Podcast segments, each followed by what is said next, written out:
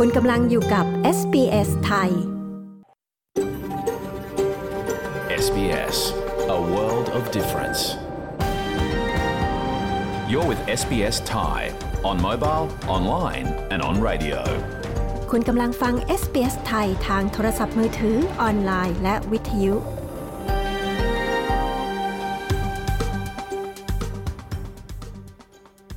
ขอระลึกถึงเจ้าของดั้งเดิมของดินแดนที่เรากำลังกระจายเสียงจากที่นั่นในวันนี้ SBS ไทยขอแสดงความเคารพต่อชาววรัญจรีวอยวรังของชาติคูลิน และต่อผู้อาวุโสของพวกเขาทั้งในอดีตและปัจจุบัน เรายังขอระลึกถึงเจ้าของดั้งเดิมของดินแดนชาวอบอริจิน และชาวเกาะช่องแคบทอร์เรสทั่วประเทศที่คุณกำลังรับฟังเราจากที่นั่นในวันนี้ สวัสดีค่ะ ขอต้อนรับเข้าสู่รายการ SBS ไทย ในวันพระหัสบดีที่ 1 กุมภาพันธ์ พุทธศักราช 2567 ดิฉัน ปริสุทธ์สดใส ดำเนินรายการค่ะ เรื่องราวที่พลาดไม่ได้ในวันนี้มีดังนี้ค่ะ all the other steps of getting overseas qualification recognition, working on improving English at work, working on building confidence, working on building social networks, because at the end of the day, we all know you find the job, the job doesn't find you in a way, and it's who you know. ณวิธีหางานในออสเตรเลีย ซึ่งโอกาสในการทำงานที่นี่ส่วนใหญ่ มักไม่ได้โฆษณาอย่างเปิดเผย ติดตามได้ใน Australia Explain วันนี้ค่ะ ก็ตู้ต่อบินเนี่ยนะคะพูดว่าถ้าเกิดเป็นคนไทยเนี่ยคงก็ทุกคนก็คงจะมีความภูมิใจ เพราะว่ามันเป็นความคิดของคนไทย แล้วก็ทุกพาร์ทในตู้เนี่ยทำมาจากเมืองไทยมาจากบริษัท Forth ซึ่งเป็นบริษัทตลาดหลักทรัพย์ที่เมืองไทย เมนูเนี่ยก็คิดกันใน Forth เอง คุยกับคุณปุ๊กพันรพีควอง คนไทยในเมลเบิร์นที่นำตู้เต่าบิน ตู้อัจฉริยะชงเครื่องดื่มอัตโนมัติ จากเมืองไทยเข้ามาในออสเตรเลียค่ะ พลาดไม่ได้นะคะ แต่ช่วงนี้ขอเชิญรับฟังสรุปข่าวรอบวันจากทีมงาน SBS ไทยกันค่ะศาลรัฐธรรมนูญวินิจฉัย พิธาและพรรคก้าวไกล เข้าข่ายล้มล้างการปกครองจากนโยบายแก้ ม.112 นายกแอนโทนีอัลบานิซีปฏิเสธข้อเสนอลดภาษีมากขึ้นสำหรับผู้มีรายได้น้อยถึงปานกลาง ผู้ป่วยในออสเตรเลียปฏิเสธพบแพทย์ GP มากขึ้น เนื่องจากค่าใช้จ่ายที่สูงเกินไป รัฐควีนสแลนด์ยังอ่วม เตรียมรับมือไซโครนที่อาจเกิดอีกครั้ง ติดตามสรุปข่าวรอบวันจาก SBS ไทย ประจำวันที่ 1 กุมภาพันธ์ 2567 กับกระผม วาริศหนุช่วยสารรัฐธรรมนูญวินิจฉัยว่าพิธาและพักก้าวไกล เข้าข่ายล้มล้างการปกครอง จากการเสนอนโยบายแก้ไขประมวลกฎหมายอาญาม112 โดยสารสั่งให้เลิกการกระทำการแสดงความคิดเห็น การเขียนเพื่อให้มีการยกเลิกม112 และไม่ให้แก้ไขม112 โดยเมื่อวานนี้ ตุลาการศาลรัฐธรรมนูญ นัดแถลงด้วยวาจาในคำวินิจฉัยส่วนตนทั้ง 9 คน พร้อมประชุมปรึกษาหารือ และลงมติในคำร้องที่นายธีรยุทธ์สุวรรณเกษรขอให้ศาลวินิจฉัยการกระทำของนายพิธาลิ้มเจริญรัตและพักก้าวไกล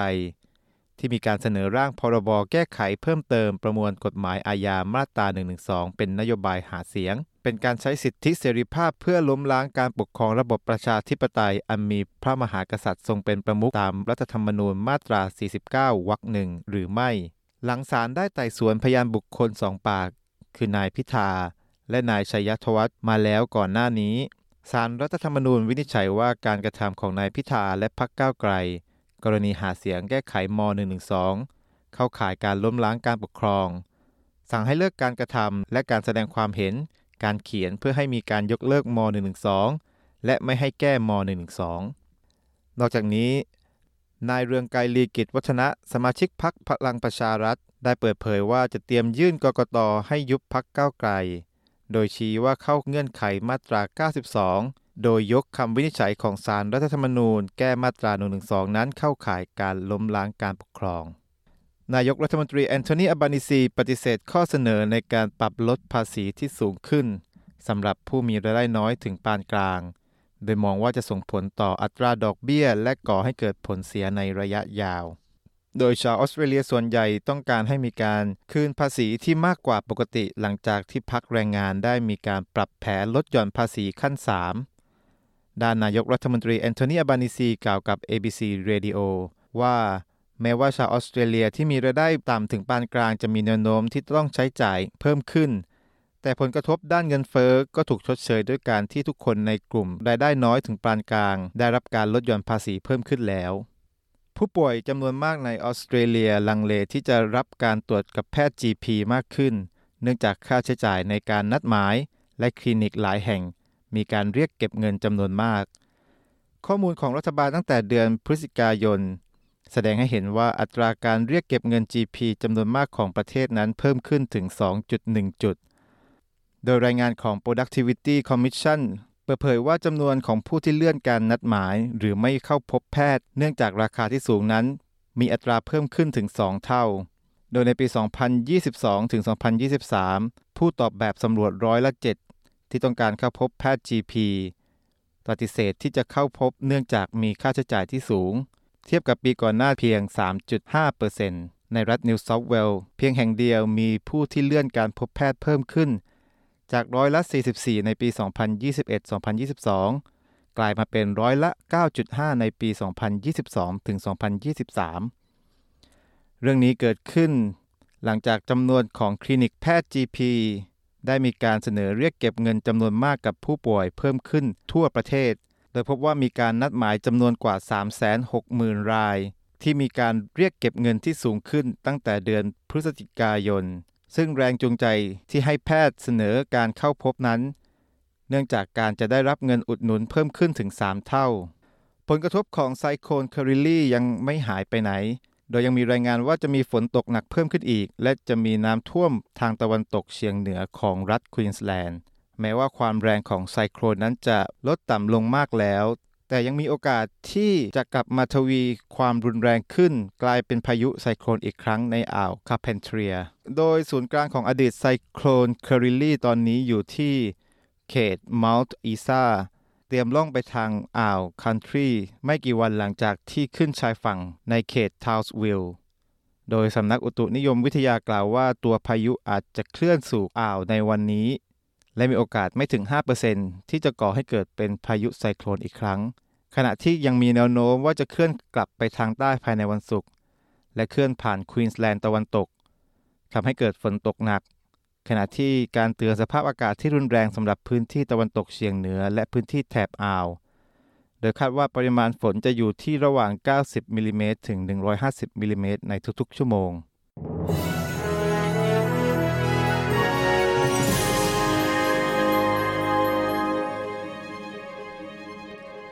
มาดูอัตราแลกเปลี่ยนเงินตราระหว่างประเทศ 1 ดอลลาร์สหรัฐแลกเป็นเงินไทยได้ 35 บาท 57 สตางค์ 1 ดอลลาร์ออสเตรเลีย แลกเป็นเงินไทยได้ 23 บาท 37 สตางค์1ดอลลาร์ออสเตรเลียแลกเป็นดอลลาร์สหรัฐได้ 66 เซนต์พยากรณ์อากาศทั่วฟ้าออสเตรเลียในวันศุกร์ที่ 2 วันพรุ่งนี้ เพิร์ธท้องฟ้าแจ่มใส อุณหภูมิสูงสุดอยู่ที่ 37 องศาเซลเซียสแอดิเลดมีเมฆน้อย อุณหภูมิสูงสุดอยู่ที่ 29 องศา เมลเบิร์น มีเมฆบางส่วน อุณหภูมิสูงสุดอยู่ที่ 21 องศา โฮบาร์ต มีลมกรรโชกแรง และมีเมฆเป็นส่วนใหญ่ อุณหภูมิสูงสุดอยู่ที่ 18 องศา แคนเบรา มีเมฆบางส่วน อุณหภูมิสูงสุดอยู่ที่ 32 องศา ซิดนีย์ มีฝนช่วงถึง 2 ช่วงของวัน อุณหภูมิสูงสุดอยู่ที่ 28 องศา บริสเบน ท้องฟ้าแจ่มใส อุณหภูมิสูงสุดอยู่ที่ 33 องศา ดาวิน มีฝนช่วงถึง2ช่วงของวัน และมีโอกาสเกิดพายุ อุณหภูมิสูงสุดอยู่ที่ 32 องศาเซลเซียส ทั้งหมดนี้คือสรุปข่าวรอบวันจาก SBS ไทย ประจำวันที่ 1 กุมภาพันธ์ 2567 กับกระผม วาริศหนูช่วย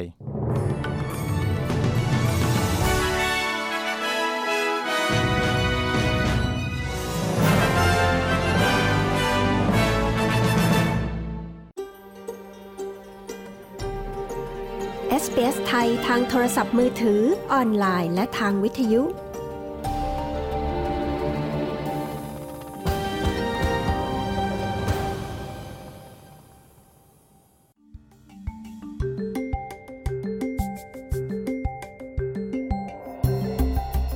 การเรียนภาษาอังกฤษเปลี่ยนชีวิตคุณได้ คุณรู้หรือไม่ว่าคุณสามารถพัฒนาทักษะภาษาอังกฤษ และเรียนรู้วัฒนธรรมออสเตรเลียได้พร้อม ๆ กัน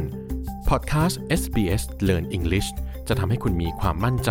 ในการใช้สำนวนภาษาอังกฤษแบบออสเตรเลียในชีวิตประจำวันมากขึ้น แต่ละตอนความยาวประมาณ 10 นาที จึงเข้ากับวันของคุณได้อย่างง่ายดาย และคุณจะรักการเรียนรู้ไปกับ SBS Learn English ฟังได้จากทุกช่องทางที่คุณรับฟังพอดแคสต์ของคุณ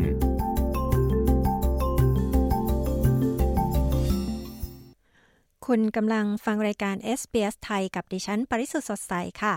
SBS ไทยนำเสนอข่าวสาร ข้อมูลที่สำคัญสำหรับการใช้ชีวิตของคุณในออสเตรเลีย และก็ยังมีบทสัมภาษณ์ที่น่าสนใจจาก คนไทยในออสเตรเลียมานำเสนอด้วยนะคะ ตอนนี้เราก็มีเรื่องเด่นๆ บนเว็บไซต์ของเราคือ ติดโควิดแล้วระบบภูมิคุ้มกันที่เกิดขึ้นจะอยู่ได้นานเท่าไหร่ และเรื่องเมื่อเป็นหนี้บัตรเครดิตอะไรที่ควรทำและไม่ควรทำไปติดตามเราได้ที่เว็บไซต์ sbs.com.au/thai หรือติดตามเราทาง Facebook ที่ facebook.com/sbsthai ค่ะสำหรับรายการในวันนี้นะคะ เราก็มีเรื่องการหางานทำในออสเตรเลีย ซึ่งโอกาสในการหางานส่วนใหญ่นั้น บางทีก็ไม่ได้มีการประกาศโฆษณาหาคนอย่างเปิดเผยนะคะ แล้วเราจะได้งานพวกนี้ได้อย่างไร เรามีรายละเอียดในสารคดี Australia Explain ค่ะ แต่ช่วงนี้นะคะมาฟังเรื่อง ความปลอดภัยในการเล่นน้ำทะเลในออสเตรเลีย รับคลื่นอากาศร้อนที่จะเกิดขึ้นในหลายพื้นที่ของออสเตรเลียสุดสัปดาห์นี้ค่ะ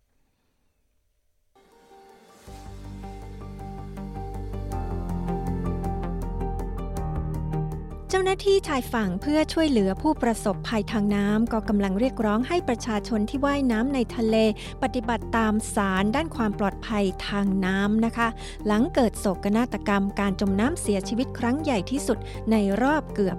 20 ปีของรัฐวิกตอเรียค่ะ เจ้าหน้าที่ชายฝั่งเหล่านั้นกล่าวว่า เป็นสิ่งสำคัญที่ทุกคนจะต้องปฏิบัติตามสารด้านความปลอดภัยทางน้ำรวมถึงผู้ย้ายถิ่นฐานที่เพิ่งมาอยู่ใหม่ในออสเตรเลียซึ่งคิดเป็นสัดส่วนจำนวนมากในหมู่ผู้จมน้ำเสียชีวิตที่นี่ค่ะ คุณเบนรี่บัคลีย์ผู้สื่อข่าวของ SBS News มีรายงานเรื่องนี้ ดิฉัน ปริสุทธ์สดใส SBS ไทย เรียบเรียงและนำเสนอค่ะ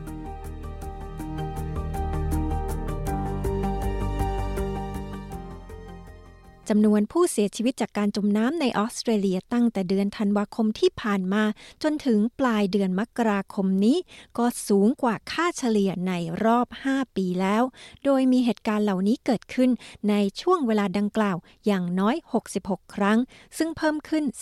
19%จากปีที่แล้วนะคะ สถิติเหล่านั้นรวมถึงผู้เสียชีวิต 4 ราย ที่เป็นชาวอินเดียในบริเวณชายหาดที่ไม่มีเจ้าหน้าที่ชายฝั่งลาดตระเวน ที่เกาะฟิลิปไอแลนด์ ทางตะวันออกเฉียงใต้ของนครเมลเบิร์น ในวันพุธที่ 24 มกราคมที่ผ่านมา โดยเป็นโศกนาฏกรรมที่ชายหาดที่เลวร้ายที่สุดของรัฐวิกตอเรียนับตั้งแต่ปี 2005 ค่ะ คุณสตีเฟนเพียส CEO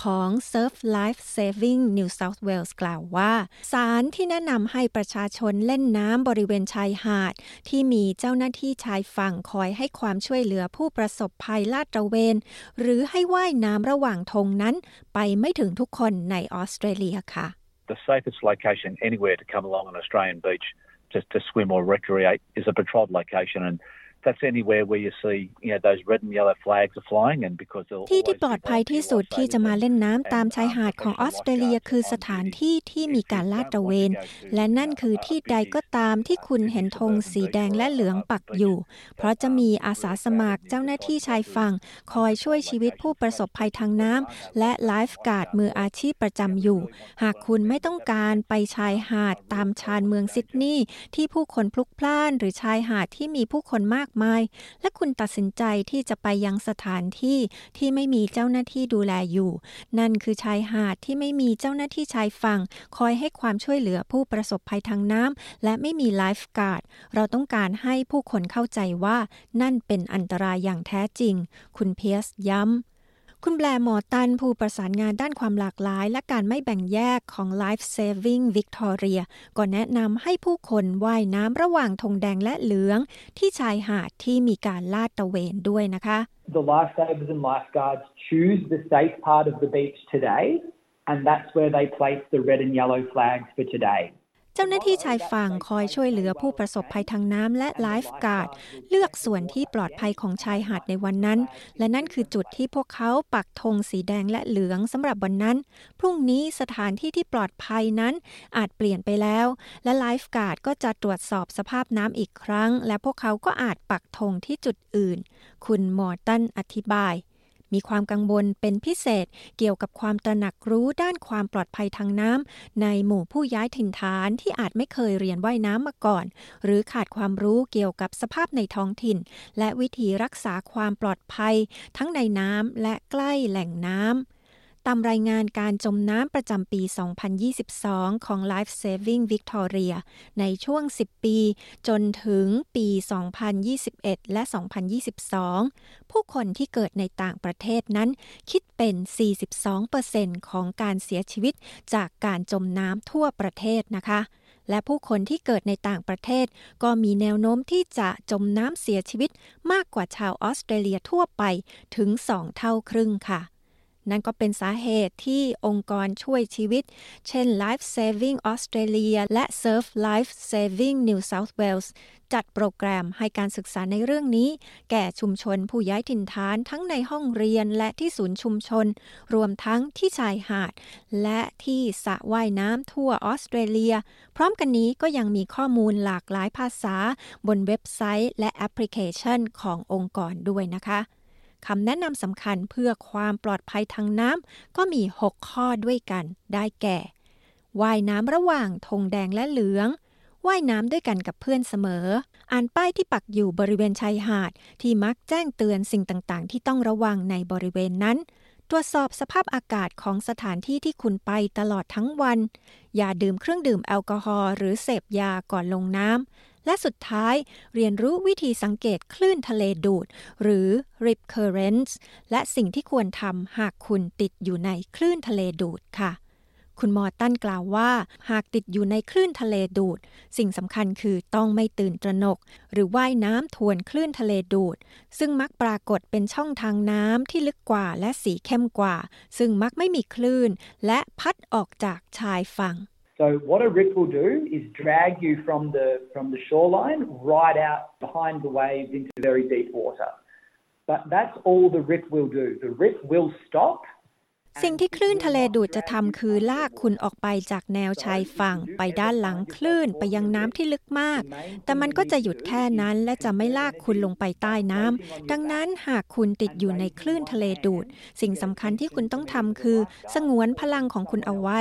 โดยการลอยตัวแบบนอนงาย และยกมือข้างหนึ่งเพื่อเรียกความสนใจจากไลฟ์การ์ดหรือจากคนอื่นที่อาจช่วยได้ หากไม่มีใครที่สามารถช่วยได้ ให้คุณพยายามว่ายน้ำในทิศทางที่ขนานกับชายหาด แล้วลองว่ายไปยังคลื่นสีขาว เพราะถ้าว่ายน้ำขนานกับชายหาด ก็จะสามารถหลุดจากคลื่นทะเลดูดได้ และคลื่นสีขาวก็จะซัดคุณไปยังผืนทรายที่ชายหาด คุณมอร์ตันแนะนำคำแนะนำที่ชัดเจนที่สุดก็คือการว่ายน้ำระหว่างธงบนชายหาดที่มีเจ้าหน้าที่ลาดตระเวนอยู่นะคะ คุณเพียสกล่าวว่า หากคุณเลือกที่จะไปยังชายหาดที่ไม่มีเจ้าหน้าที่ลาดตระเวน แม้จะเพียงเพื่อไปถ่ายรูปก็ตาม แต่มีสิ่งที่ต้องทำเพื่อความปลอดภัยค่ะนั่นก็คือตรวจสอบให้แน่ใจว่า คุณมีสัญญาณโทรศัพท์ และโทรศัพท์ของคุณมีแบตเตอรี่เต็ม เพื่อให้คุณสามารถโทรหา Triple Zero หรือ 000 ได้โดยเร็วที่สุดในกรณีฉุกเฉินนะคะ หากไม่มีเจ้าหน้าที่ชายฝั่งที่คอยให้ความช่วยเหลือผู้ประสบภัยทางน้ำ ผู้พบเห็นเหตุการณ์ในบริเวณที่เกิดเหตุ ควรใช้อุปกรณ์ช่วยในการลอยตัว เช่น บูกี้บอร์ดหรือห่วงยาง แต่อย่างไรก็ตามคลื่นทะเลดูดก็อาจทำให้การช่วยเหลือยุ่งยากขึ้นค่ะ คุณเพียสจึงแนะนำว่า การมีเจ้าหน้าที่ชายฝั่งที่คอยให้ความช่วยเหลือผู้ประสบภัยทางน้ำในบริเวณชายหาดที่มีการลาดตระเวน ก็ยังคงเป็นทางเลือกที่ปลอดภัยที่สุดนะคะ We'd really encourage anyone just to walk up to their local lifesaver or lifeguard and ask them the question when they come down to the beach เราขอส่งเสริมให้ทุกคนแค่เดินไปหาเจ้าหน้าที่ชายฝั่งหรือไลฟ์การ์ดในพื้นที่นั้น และถามคำถามพวกเขาที่ชายหาด เช่น คุณช่วยอธิบายให้ฟังหน่อยได้ไหมว่าคลื่นทะเลดูดหรือ rip currents อยู่ที่จุดไหน มันมีลักษณะเป็นอย่างไร เราจะระบุชี้คลื่นทะเลดูดได้อย่างไร และเราควรทำอย่างไรเพื่อให้ปลอดภัยเมื่อเล่นน้ำทะเล คุณเพียสแนะนำค่ะ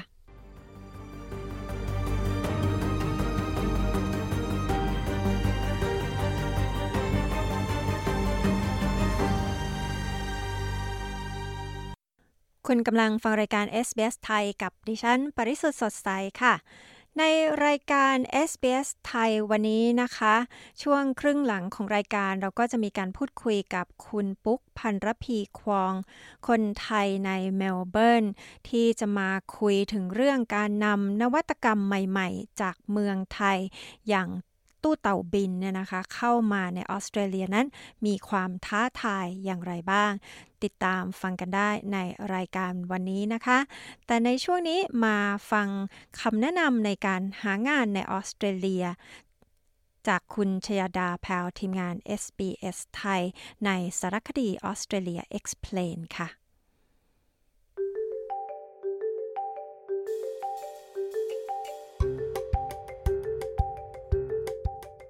ในออสเตรเลียงานส่วนใหญ่ไม่ได้ลงโฆษณาอย่างเปิดเผย การหางานทำในออสเตรเลียจำเป็นต้องทำความเข้าใจตลาดแรงงานของออสเตรเลียอย่างลึกซึ้ง แทนที่จะหางานตามประกาศรับสมัครงานแบบเดิมๆเพียงอย่างเดียว เพราะฉะนั้นการหางานในเชิงรุกกลายเป็นเรื่องสำคัญที่จะเพิ่มโอกาสในการได้งานในออสเตรเลีย การรู้ว่าจะหางานที่ซ่อนอยู่ในตลาดอย่างไร และรู้ว่าจะหาข้อมูลจากบริการจัดหางานของผู้ย้ายถิ่นได้อย่างไร เป็นขั้นตอนสำคัญที่จะทำให้คุณหางานได้รวดเร็วมากขึ้น ฟังออสเตรเลีย Explain เรื่องนี้ จากรายงานของคุณเมลิซาแคมเปนโนนีจาก SBS News ดิฉันชยดาพาว SBS ไทย เรียบเรียงและนำเสนอค่ะ การหางานไม่ใช่เรื่องง่ายนะคะ ทันทีที่คุณย้ายมาออสเตรเลีย ประการแรก คุณจำเป็นอย่างยิ่งที่จะต้องตรวจสอบสิทธิการทำงานของคุณทันที และแสวงหาโอกาสในการทำงานอย่างจริงจัง คุณแอกเนส เคมเนสหัวหน้าทนายความที่ NB Migration Law แนะนำไว้อย่างนั้นนะคะ คุณเคมเนสชี้ว่า you have to be absolutely brave enough to go out and look for work. No one is gonna find you a job to find a job, it is extremely important that you understand the Australian employment market. คุณต้องกล้าหาญพอที่จะออกไปหางานทำ เพราะคงจะไม่มีใครป้อนงานมาให้คุณ และเป็นสิ่งที่สำคัญมากที่คุณต้องเข้าใจตลาดการจ้างงานของออสเตรเลีย มันไม่เกี่ยวว่าคุณมีภาษาอังกฤษสำเนียงอื่นหรือไม่ คุณอาจจะพูดติดตลกกับนายจ้างก็ได้ว่า สวัสดีค่ะ ฉันเป็นคนที่พูดด้วยสำเนียงไทย คุณจำฉันได้ไหมคะ อะไรแบบนี้เป็นต้น คุณอาจจะเปลี่ยนข้อด้อยให้กลายเป็นข้อดี เป็นข้อได้เปรียบที่มีประโยชน์ได้ แต่คุณต้องกล้าออกไปหางานทำด้วยตัวเอง คุณแอกเนส เคมเนสกล่าว จะเริ่มต้นค้นหางานอย่างไร คุณอาจจะใช้ประโยชน์จากเว็บไซต์จัดหางานเช่น Seek Career One หรือ Jora หรือแพลตฟอร์มโซเชียลมีเดียอื่นๆ เช่น LinkedIn ที่จะให้ข้อมูลเชิงลึกอันมีค่าเกี่ยวกับประเภทงานที่มีอยู่ในตลาด หรืออุตสาหกรรมใดที่ต้องการแรงงานเป็นต้น การติดต่อหน่วยบริการจัดหางาน และเอเจนซี่หางานก็เป็นประโยชน์กับคุณด้วยเช่นกัน คุณแคมเมเนสกล่าวต่อไปอีกว่า The differences between recruitment and labor hire is that the recruitment company will assist you to find a job ข้อแตกต่างระหว่างบริษัทจัดหางาน และการจ้างแรงงานก็คือ บริษัทจัดหางานจะช่วยเหลือคุณในการหางาน พวกเขาจะเรียกเก็บค่าธรรมเนียม แต่สำหรับหน่วยงานที่จ้างงาน ถือเป็นการติดต่อจ้างงานโดยตรงให้กับนายจ้าง คุณแอกเนส เคมเนสกล่าวอย่างไรก็ตามการหางานมีหลายช่องทาง นอกเหนือจากการสมัครงานตามปกติ และมันเกี่ยวข้องกับการรู้ว่าจะหางานที่ซ่อนอยู่ในตลาดแรงงานอย่างไร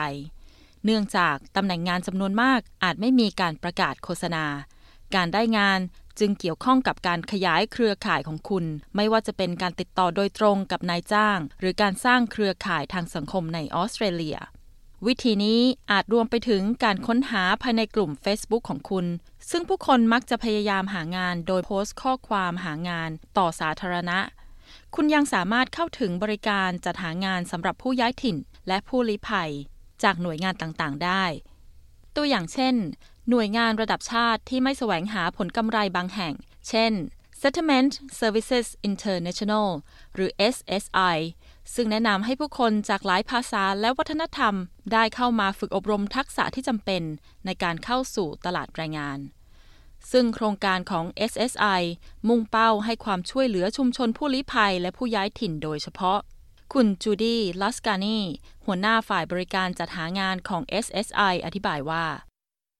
The first thing we do, we call it the 10 steps of success, which is helping them understand what they need to have available, how to translate or how to do all their paperwork. สิ่งสำคัญประการแรกคือสิ่งที่เราเรียกว่า 10 ขั้นตอนแห่งความสำเร็จ ซึ่งข้อมูลนี้จะช่วยให้ผู้กำลังหางานเข้าใจสิ่งที่พวกเขาจำเป็นต้องใช้ ไม่ว่าจะเป็นการแปลเอกสาร หรือวิธีเทียบวุฒิการศึกษาจากต่างประเทศ วิธีการหางาน วิธีวิจัยภาคธุรกิจนั้นๆ วิธีติดต่อกับองค์กรช่วยเหลือการหางานเช่นองค์กรของเราเพื่อช่วยให้พวกเขามีทักษะและสามารถยืนได้ด้วยตัวเอง คุณลัสกานีอธิบายหน่วยงาน SSI จะประเมินว่าคุณมีทักษะอะไรบ้าง ประเมินประวัติการทำงานของคุณ และจะพิจารณาแนวทางอาชีพของคุณ และด้วยโครงการเหล่านี้ ผู้คนจะได้เรียนรู้วิธีการเขียนเรซูเม่ของตน ให้ตรงตามมาตรฐานของออสเตรเลีย และเข้าใจตลาดแรงงานอย่างลึกซึ้งยิ่งขึ้น คุณลัสกานีอธิบายต่อไปว่า หากคุณเคยทำงานมาแล้วจากบ้านเกิด SSI สามารถให้คำแนะนำว่าอาชีพนั้น จะสามารถเทียบโอน หรือสามารถใช้ประสบการณ์ที่คุณมีในออสเตรเลียได้อย่างไร คุณลัสกานียกตัวอย่างว่า For example, if you're a mechanical engineer in Middle East working on multi-billion projects, how can you get your foot in the door? Can you start as a project manager? Can you start somewhere else while we go? หากคุณเป็นวิศวกรเครื่องกลในตะวันออกกลาง ที่ทำงานในโครงการที่มีมูลค่าหลายพันล้านดอลลาร์ คุณจะสามารถใช้ทักษะนี้มาทำงานในออสเตรเลียอย่างไร คุณสามารถเริ่มต้นในฐานะผู้จัดการโครงการได้หรือไม่ หรือคุณต้องทำงานที่ไหนที่หนึ่งก่อน ในขณะที่ดำเนินการเทียบโอนวุฒิการศึกษาจากต่างประเทศ หรือคุณจะต้องพัฒนาทักษะภาษาอังกฤษที่ต้องใช้ในที่ทำงาน การสร้างความมั่นใจ สร้างเครือข่ายสังคม เพราะที่สุดแล้ว เราต่างรู้ว่าคุณต้องมองหางาน ไม่ใช่งานเดินมาหาคุณ และที่สำคัญมันอยู่ที่ว่าคุณรู้จักใครด้วย และจะใช้ทักษะทุกอย่างที่คุณมีให้ประสบความสำเร็จได้อย่างไร คุณลัสกานีเปิดเผย หน่วยงาน SSI สามารถแนะนำเกี่ยวกับภาคธุรกิจต่างๆ ในท้องถิ่น และช่วยให้บุคคลสามารถนำเสนอทักษะและคุณสมบัติของตนได้อย่างมีประสิทธิภาพ ซึ่งมีจุดมุ่งหมายเพื่อช่วยเหลือผู้ย้ายถิ่นหน้าใหม่ ให้สามารถหางานได้ และสร้างความสัมพันธ์กับตลาดแรงงานในท้องถิ่น AMES ออสเตรเลียก็เป็นอีกหน่วยงานหนึ่งที่ให้บริการด้านการหางานแก่ผู้ย้ายถิ่น และผู้ลี้ภัยผ่านโครงการ Workforce Australia ของรัฐบาลกลางและโครงการอื่น ๆ ซึ่ง AMES มุ่งเป้าไปยังการขจัดอุปสรรคในการหางานที่ผู้อพยพและผู้ลี้ภัยต้องเผชิญ ผู้จัดการฝ่ายประชาสัมพันธ์ของ AMES ออสเตรเลียคุณลอเรนนอเวลกล่าวว่า AMES มุ่งเน้นถึงการใช้จุดแข็ง ทักษะ คุณสมบัติและประสบการณ์ของผู้ย้ายถิ่นที่มีติดตัวมา คุณโนเบลอธิบายการทำงานของ AMES ออสเตรเลียไว้ดังนี้ค่ะ One of the programs we run is the Employment Mentoring Program, which seeks to speed up migrant pathways into employment. It was designed to better coordinate the services that migrants can access to get them into work more quickly. หนึ่งในโครงการที่เราดำเนินการก็คือ โครงการให้คำปรึกษาด้านการจ้างงาน ซึ่งพยายามเร่งเส้นทางสู่การจ้างงานของผู้อพยพย้ายถิ่น โครงการนี้ออกแบบมาเพื่อประสานงาน เพื่อทำให้ผู้ย้ายถิ่นสามารถเข้าถึงบริการต่างๆ ได้ดีขึ้น เพื่อที่พวกเขาสามารถทำงานได้เร็วขึ้นด้วย ดังนั้นเราจึงรวมเอาเจ้าหน้าที่ด้านต่างๆ ไม่ว่าจะเป็นเจ้าหน้าที่ด้านการตั้งถิ่นฐานของผู้ลี้ภัย เจ้าหน้าที่ให้คำปรึกษาด้านการศึกษา และการจ้างงานมารวมกัน และเจ้าหน้าที่สามารถทำงานร่วมกับผู้ย้ายถิ่นแต่ละราย เพื่อค้นหาจุดแข็งและอุปสรรคของพวกเขาสิ่งที่พวกเขาต้องทำเพื่อที่พวกเขาจะสามารถหางานทำได้ คุณลอเรนโนเวลชี้ โครงการต่างๆ ดังกล่าวนั้นไม่มีค่าใช้จ่าย นอกจากนี้ AMES ยังดำเนินโครงการ Skilled Professional Migrants Program ซึ่งเป็นหลักสูตรเข้มข้นที่แนะนำให้ผู้ย้ายถิ่นที่มีทักษะแรงงาน ให้รู้จักตลาดแรงงานของออสเตรเลีย คุณลอเรนนอเวลยังกล่าวต่อไปอีกว่า Participants receive advice about how to do an interview in Australia, how to write a resume, which are very different in different ผู้เข้าร่วมโครงการจะได้รับคำแนะนำเกี่ยวกับวิธีการสัมภาษณ์ในออสเตรเลีย วิธีการเขียนเรซูเม่ ซึ่งจะแตกต่างกันไปในแต่ละประเทศ รวมถึงข้อมูลเชิงลึกเกี่ยวกับวัฒนธรรมในที่ทำงาน และพวกเขายังได้ให้คำปรึกษาเกี่ยวกับการทำความรู้จักคนท้องถิ่น ในที่ทำงานในสายงานเดียวกันอีกด้วย ไม่ว่าจะเป็นด้านไอทีวิศวกรรมศาสตร์ การแพทย์ หรือสายงานอื่นๆ คุณลอเรนนอเวลเปิดเผย คุณสามารถค้นหาข้อมูลของโครงการเหล่านี้เพิ่มเติมได้จากเว็บไซต์ AMES และหากคุณเป็นผู้หญิงที่อยากจะประกอบอาชีพ เป็นช่างฝีมือด้านต่างๆ AMES ก็มีโครงการนำผู้หญิงเข้าสู่สายงานช่าง ซึ่งเป็นโครงการที่ริเริ่มโดยรัฐบาลรัฐนิวเซาท์เวลส์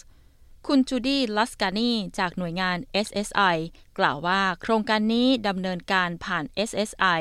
ซึ่งมีจุดประสงค์ที่จะสร้างทักษะและความตระหนักรู้สำหรับภาคธุรกิจและกลุ่มสตรีที่เข้าสู่สายงานช่าง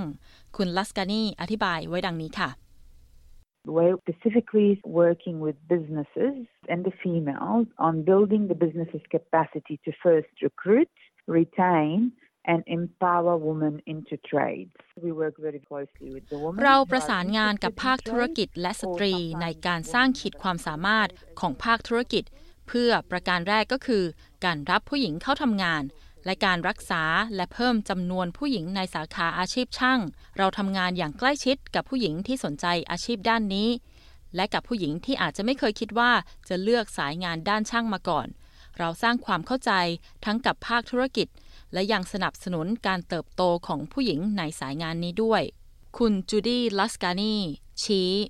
โครงการนี้ยังตระหนักถึงความสำคัญของการเพิ่มขีดความสามารถทางการเงินสำหรับผู้หญิง เนื่องจากผู้หญิงไม่เพียงแค่สามารถที่จะช่วยเหลือตนเองเท่านั้น แต่ยังสามารถช่วยเหลือครอบครัวของเธออีกด้วย การเพิ่มจำนวนผู้หญิงในสายงานช่าง จึงเป็นการเปลี่ยนแปลงทางสังคมที่สำคัญ และเป็นทางเลือกสำหรับผู้ที่กำลังอยากเปลี่ยนสายงานด้วย หากคุณอยากทำงานในอุตสาหกรรม การดูแลและการบริการ AMES ออสเตรเลียก็มีการฝึกอบรมวิชาชีพในสาขาเหล่านี้ด้วย คุณลอรีโนเวล อธิบายว่าอุตสาหกรรมนี้เป็นอย่างไรค่ะ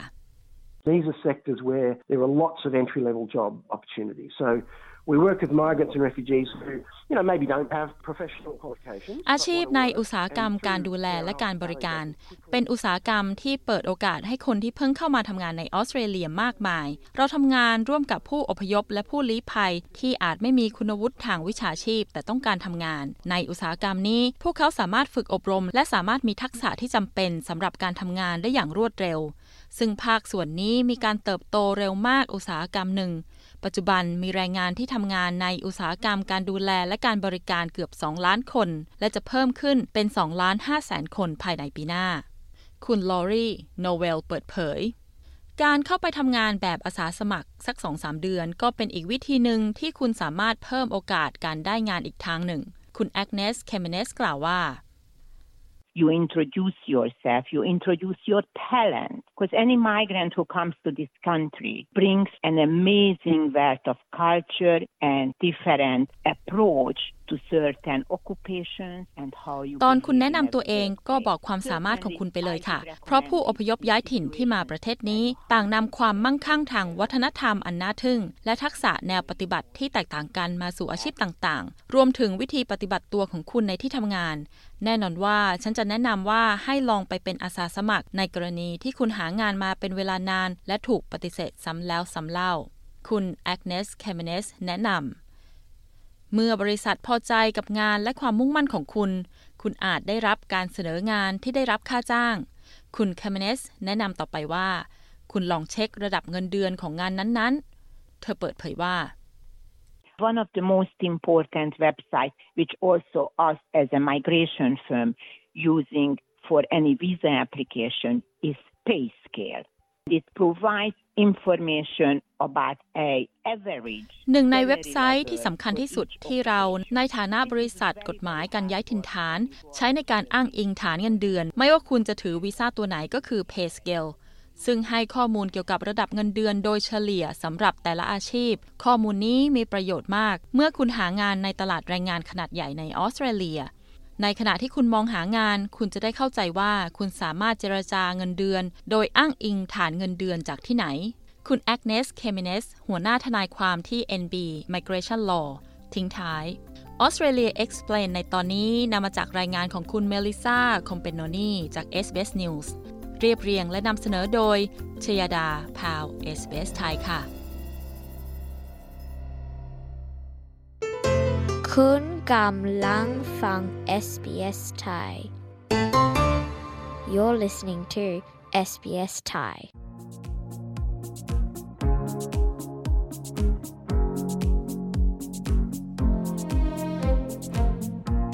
ช่วงพูดคุยของ SBS ไทยในวันนี้นะคะ เราก็จะคุยกับคนไทยที่นำเข้าตู้เต่าบิน ตู้ชงเครื่องดื่มอัตโนมัติมาตีตลาดในออสเตรเลียค่ะ คุณพันรพีควองหรือคุณปุ๊ก เผยถึงกลไกที่อยู่ภายในตู้เต่าบิน ตู้อัตโนมัติที่ไม่ต้องใช้คน แต่ชงเครื่องดื่มได้เป็นร้อยๆ เมนู พร้อมเล่าถึงเส้นทางในการนำนวัตกรรมนี้ ที่คิดค้นและพัฒนาโดยคนไทยเข้ามาทำตลาดในออสเตรเลีย ดิฉัน ปริสุทธ์สดใส SBS ไทยมีบทสัมภาษณ์เรื่องนี้ค่ะ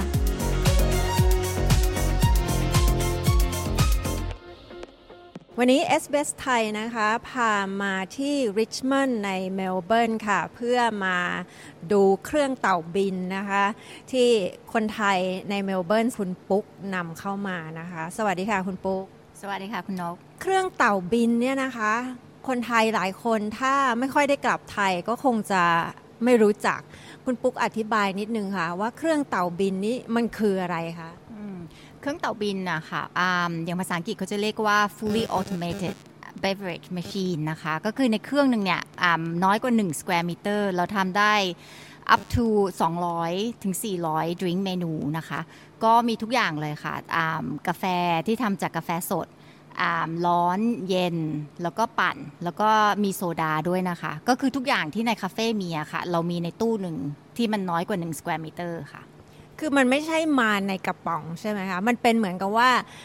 มันเป็นการผสม แล้วก็ใส่มาในแก้วเหมือนอย่างที่เวลาเราไปที่ร้านขายชาเย็นชาไข่มุกหรือร้านกาแฟใช่ไหมคะ อ่าใช่ค่ะ คืออันนี้ค่ะมันคือสดเลยอะค่ะ คือทางเราเนี่ยไม่อยากจะเรียกว่า vending ทางเราจะเรียกว่า um, automated barista มากกว่า คือทุกอย่างเนี่ยทำสดเลย ที่คุณปุ๊กนำเข้ามานี่มีกี่เครื่องแล้วคะ แล้วที่ไปตั้งในการที่จะขาย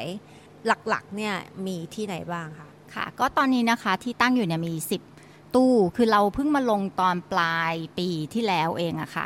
ลงตั้งแต่ตู้แรกเนี่ยก็คือ popular มาก คือตั้งแต่วันแรกเนี่ยลงไปแค่ 3-4 ชั่วโมงอะค่ะ ขายไปประมาณ 40กว่าแก้ว แล้วก็มันยังไม่มีใครไปโปรโมทเลยว่ามันตู้มันคืออะไร ทุกคนเขาก็รู้เองว่าจะกดอะไรยังไงทำยังไงทุกอย่างรู้หมดเลย แล้วก็ต่อมาเนี่ยเราก็ไปลงที่ student accommodation ที่ Unilord อันนั้นก็ขายดีมากโดยเฉพาะช่วงกลางคืน ราะว่าออสเตรเลียเนี่ยเป็นประเทศที่หลังจาก 3-4โมงเย็นก็ไม่มีอะไรเปิดแล้วค่ะ แล้วก็ตอนนี้เราเข้า Alfred Hospital เป็นโรงพยาบาล อันนั้นก็ขายดีมากอีก เพราะว่าพวกหลังจากประมาณเที่ยงคืนตีหนึ่งตีสองอะไรพวกนี้ค่ะนักพยาบาลหมอเขาไม่มีอะไรทานแล้วเขาก็จะกดตู้กันทั้งวันทั้งคืน ในที่หลักๆที่คนอาจจะเดินผ่านไปแล้วเห็นได้นี่มีที่ไหนคะ ก็ตอนนี้มีที่ Swanson Street นะคะ ที่ Beach City ในเมือง แล้วก็มีที่ Chinatown แล้วก็มีอีกที่หนึ่งแถวแถว RMIT ค่ะ Swanson Street แล้วก็ถ้าเกิดเป็นเด็กนักเรียนเนี่ยนะคะ ตอนนี้เราเนี่ยเรากำลังพาร์ทเนอร์กับ Unilord ก็จะมีทุกๆ UniLodge มีทุกๆ Iglu ก็เราตอนนี้เรากำลังเริ่มที่ Igloo ที่ Melbourne City แล้วก็ Scape ด้วยค่ะ คุณปุ๊กคิดยังไงคะ ถึงได้มีแนวคิดที่อยากจะนำเครื่องเต่าบินเข้ามาในออสเตรเลียนะคะ เพราะว่าถ้าเรามองทั่ว ๆ ไปในออสเตรเลียก็มีร้านกาแฟเยอะแยะมากมาย มีร้านชานมไข่มุกอะไรนี่ก็ผุดขึ้นมาค่อนข้างเยอะนะคะอืมค่ะก็ตอนเห็นเนี่ยค่ะ เห็นครั้งแรกก็ชอบเลย อย่างโดยส่วนตัวเนี่ย innovation มันจะต้องมี purpose นะคะ อย่างมันจะต้องแก้ไขปัญหาที่ที่ในสังคมที่เรามีอยู่ แล้วก็ปัญหาของออสเตรเลียเนี่ยก็คือ labor cost การไม่มี labor ด้วยซ้ำยังหาจิมยังไม่ได้เลย แล้วคืออะไรที่เราเราสามารถ automation ได้เนี่ยเราให้ robot ทำเนี่ยเราควรจะให้ robot ทำการทำน้ำเนี่ยมันเป็นอะไรที่เขาเรียก repetitive ใช่ไหมคะแบบทำซ้ำๆกันซ้ำๆกันอย่างเงี้ยมันเป็นอะไรที่เราสามารถ outsource ให้ robot ได้ ยังทำได้ดีกว่ามนุษย์ด้วยซ้ำก็เลยพอเห็นเครื่องนี้ค่ะ ก็รู้เลยว่ามันจะแก้ปัญหาในออสเตรเลียได้ ก็เลยสนใจตั้งแต่มองตั้งแต่แรกพบเลยค่ะ เครื่องเต่าบินเนี่ยนะคะ มันก็มีความแตกต่างจากเครื่องขายเครื่องดื่มอัตโนมัติ ตรงที่ว่าเครื่องดื่มอัตโนมัติมันจะเป็นลักษณะที่ออกมาเหมือนกับว่าพรีแพ็กเกจอยู่แล้วเป็นอยู่ในกระป๋อง แล้วก็เอากระป๋องไปใส่ในเครื่อง แล้วเราก็ไปกดเอาเครื่องดื่มที่อยู่ในกระป๋องเหล่านั้นออกมา ทีนี้เครื่องเต่าบินนะคะ อันนี้เนี่ยของที่นำไปผสมเนี่ยมันเอาเข้าไปยังไงอะคะมันรู้ได้ยังไงว่า อันนี้จะผสมอันนี้ ต้องใช้กี่ช้อนกี่อะไรอย่างเงี้ยค่ะ พวกสูตรอะไรทั้งหลายเนี่ยมันมีเทคโนโลยีอะไรที่เข้าไปเกี่ยวข้องอะคะก็ตู้เต่าบินเนี่ยนะคะพูดว่าถ้าเกิดเป็นคนไทยเนี่ยคงก็ทุกคนก็คงจะมีความภูมิใจ เพราะว่ามันเป็นความคิดของคนไทย แล้วก็ทุก part ในตู้เนี่ยทำมาจากเมืองไทยมาจากบริษัท Forth ซึ่งเป็นบริษัท ตลาดหลักทรัพย์ที่เมืองไทย เมนูเนี่ยก็คิดกันใน Forth เอง คือทั้งสูตรเนี่ยนะคะมันเขาจะแบบ run on ซอฟต์แวร์ข้างในเนี่ยมันจะเป็นสล็อตมีสล็อตต่างๆสำหรับ ingredient แล้วก็เขาก็จะมีสูตรแต่ละ drink ว่า hot cold หรือ blend แล้วก็เวลาเรากดเนี่ยซอฟต์แวร์เขาก็จะบอกตู้ว่าอันไหนกี่กรัม อันไหนกี่กรัม step หนึ่งถึง step สาม step สี่ step ห้าเนี่ยมีอะไรบ้างอะค่ะคือตู้เนี่ยความพิเศษของมันเนี่ยมันคือ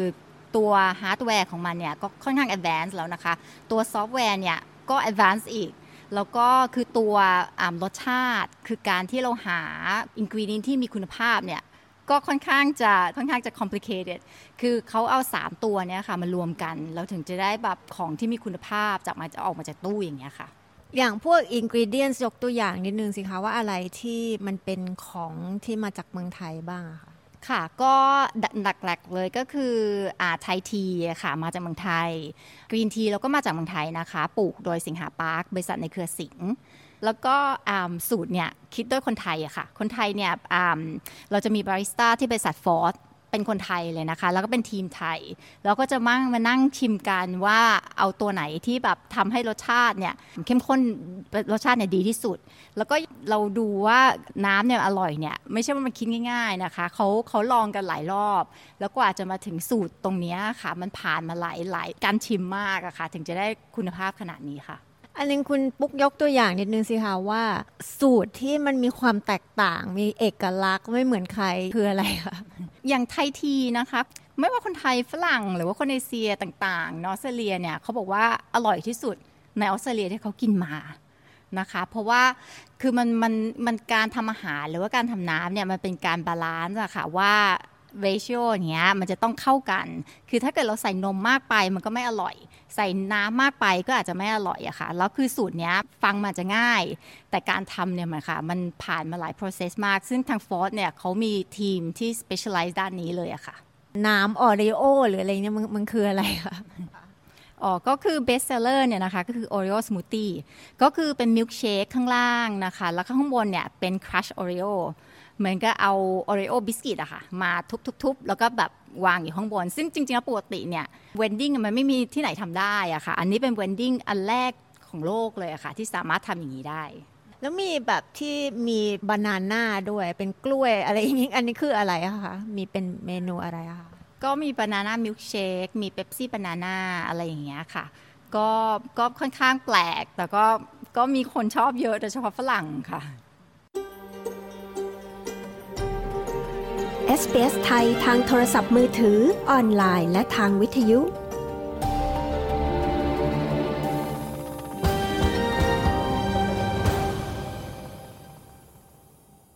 ทีนี้ในการที่นำตู้เต่าบินเนี่ยนะคะ มาวางในพื้นที่สาธารณะในออสเตรเลียเพื่อที่จะจำหน่ายเครื่องดื่มนะคะ อันนี้เนี่ยจะต้องมีการขออนุญาตยังไงแล้วเรื่อง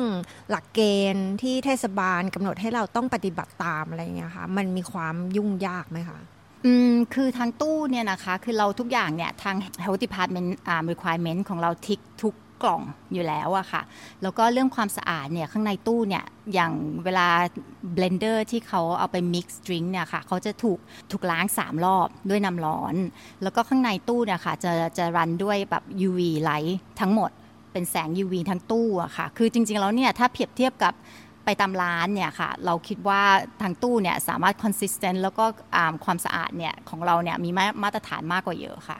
แล้วในเรื่องของในการที่จะเอาตู้ไปวางตามสถานที่นู้นสถานที่นี้อะไรเงี้ยนะคะเขามีกฎเกณฑ์เยอะไหมคะหรือว่าลักษณะในการที่นำไปเนี่ยเขาต้องให้เราจ่ายเหมือนกับเช่าสถานที่หรืออะไรยังไงคะค่ะ ก็ส่วนมากแล้วแต่สถานที่นะคะ มีหลาย ๆ สถานที่เลยที่ขอให้เราไปตั้งด้วยซ้ำเขาไม่เขาอย่างอย่างอ่า student accommodation ต่าง ๆเขาขอให้เราไปตั้งเลยแล้วเราก็ไม่ต้องเสียค่าเช่า แต่บางที่เนี่ย เราเข้าใจว่าเราใช้สถานที่แล้วก็ยอมเสียค่าเช่า เพราะเราก็เข้าใจอะค่ะว่าว่าเขาก็ทำธุรกิจ แล้วก็บางที่มันแล้วแต่ว่าที่ไหนอะค่ะแบบร้านอาหารไทยก็ติดต่อมาเยอะ ก็ถ้าเกิดเป็นร้านที่ถูกต้องเนี่ยค่ะ location ที่ถูกต้องเนี่ยเราก็ไม่มายที่จะ partner กับเขา คือเราก็แบ่งผลประโยชน์ให้เขาได้ค่ะ ทีนี้ในเรื่องการซ่อมบำรุงเครื่องอะคะอันนี้มีความยากลำบากไหมคะเพราะว่าเครื่องนี้ก็คือมาจากเมืองไทย แล้วคนที่ออสเตรเลียช่างอะไรนี่ก็อาจจะไม่รู้จักเครื่องแบบนี้นะคะลำบากไหมคะอ่าก็ใช่อะค่ะ คือมันเป็นมันเครื่องที่แบบเขาเรียกวันอวคายเนาะแบบมันไม่มีใครคิดค้นมาก่อนในโลกนี้อะค่ะ ทางบริษัทฟอร์เนี่ยเป็นคนแรก เพราะฉะนั้นเนี่ยเราจะหาช่างที่นี่อาจจะค่อนข้างลำบากหน่อย แต่ว่าช่างอของเราเนี่ยค่ะเป็นวิศวะที่มาจากเมืองไทย แล้วเขาก็ถูกส่งไปเทรนกับบริษัทฟอร์เนี่ยเป็นเวลาหนึ่งเดือน แล้วเขาก็กลับมาที่แล้วก็เทรนคนอื่นต่อ ปกติอย่าง เรียกว่าส่วนผสมของเครื่องดื่มที่ที่อยู่ในตู้เนี่ยนะคะ ปกติเพราะว่าตู้เราเนี่ยมันมีความแตกต่างตรงที่ว่าออย่างตู้ที่ขายเครื่องดื่มเป็นกระป๋องกระป๋อง มันก็อาจจะไม่ต้องมีการมาเติมของเติมอะไรกันบ่อยๆ อย่างอันนี้ค่ะ มันมีเรียกว่ามีข้อจำกัดที่เราจะต้องมีการไปเติมอของสดเติมนมเติมอะไรอย่างนี้ หรือว่ารักษาให้มันอยู่ในเรียกว่าไม่หมดอายุ ยากง่ายยังไงอะคะทุกอย่างมัน run on software เพราะฉะนั้นเนี่ยเรารู้ทุก transaction ที่เกิดขึ้นเรารู้อ่าถ้าเกิดมี fail cup อย่างเงี้ยเราก็รู้เลยอะค่ะ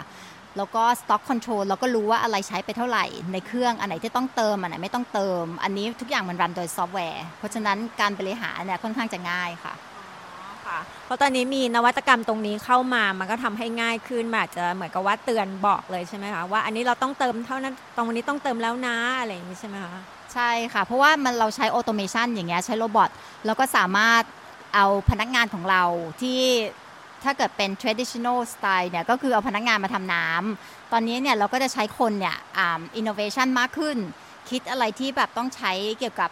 มนุษย์ แล้วก็คือเราก็สามารถคิดว่าเออเราจะทำอะไรต่อได้ให้แบบผู้ใช้เนี่ยมีความสะดวกสบายมากขึ้น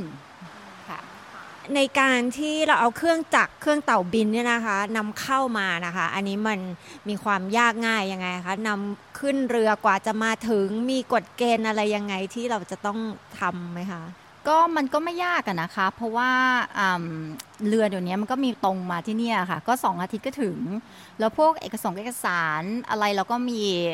ทุกอย่างมันมันมันเราขึ้นกับทาง standard ที่เขาต้องการอะค่ะ เพราะฉะนั้นมันก็เป็นมันเป็นอะไรที่ไม่ไม่ยากเท่าไหร่อะค่ะ ผู้บริโภคในออสเตรเลียนะคะ นอกจากคนไทยหรือคนเอเชียแล้วเนี่ยเขามีความคุ้นเคย หรือว่ามีความตื่นเต้นที่ได้เห็นเมนูใหม่ ๆ ที่มีอยู่ในตู้ไหมคะ แล้วเรียกว่าเราจะต้องมีการแนะนำอะไรอย่างนี้ไหมคะ เยอะไหมคะ ถ้าถ้าไม่ใช่เป็นคนเอเชีย หรือไม่ใช่เป็นคนไทยอะคะ่ะ อืมก็มีแปลกใจนะคะว่าคนต่างชาติคนอะไรเขาก็ชอบเมนูนี้นะคะ มีแต่คนไทยที่แบบขอว่าขอบ๊วย เพราะว่าที่เมืองไทยมันมีเมนูบ๊วย แต่ของเราเอาบ๊วยออกเพื่อจะเอาเมนูอื่นเข้าที่มันเหมาะกับ market ที่นี่ อย่างของเราเอาบ๊วยออกเพื่อเอาวานิลาเข้า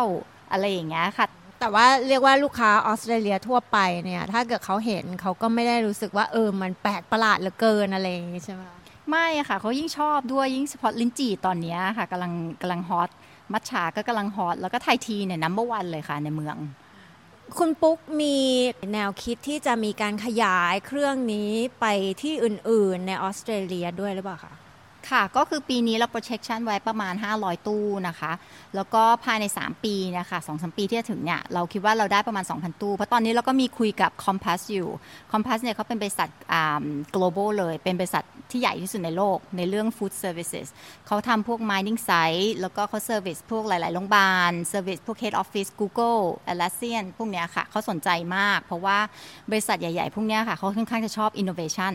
แล้วก็ค่อนข้างจะชอบอะไรที่ไม่ต้องใช้แรงงาน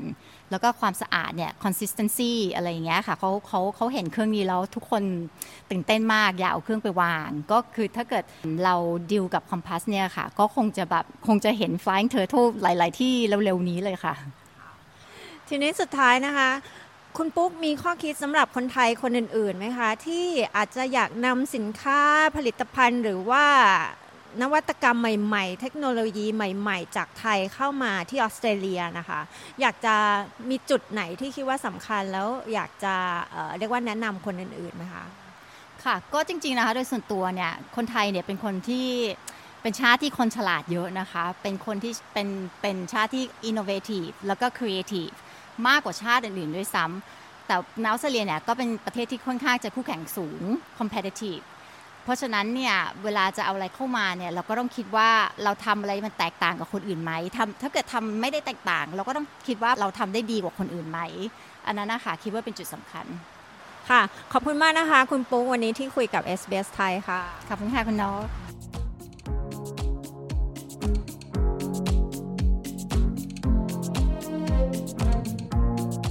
ที่ผ่านไปนั้นก็เป็นการพูดคุยกับคุณพันรพีควองหรือคุณปุ๊ก คนไทยที่นำเข้าตู้เต่าบิน มาตีตลาดในออสเตรเลียนะคะ ดิฉันปริสุทธ์สดใส SBS ไทยรายงานค่ะ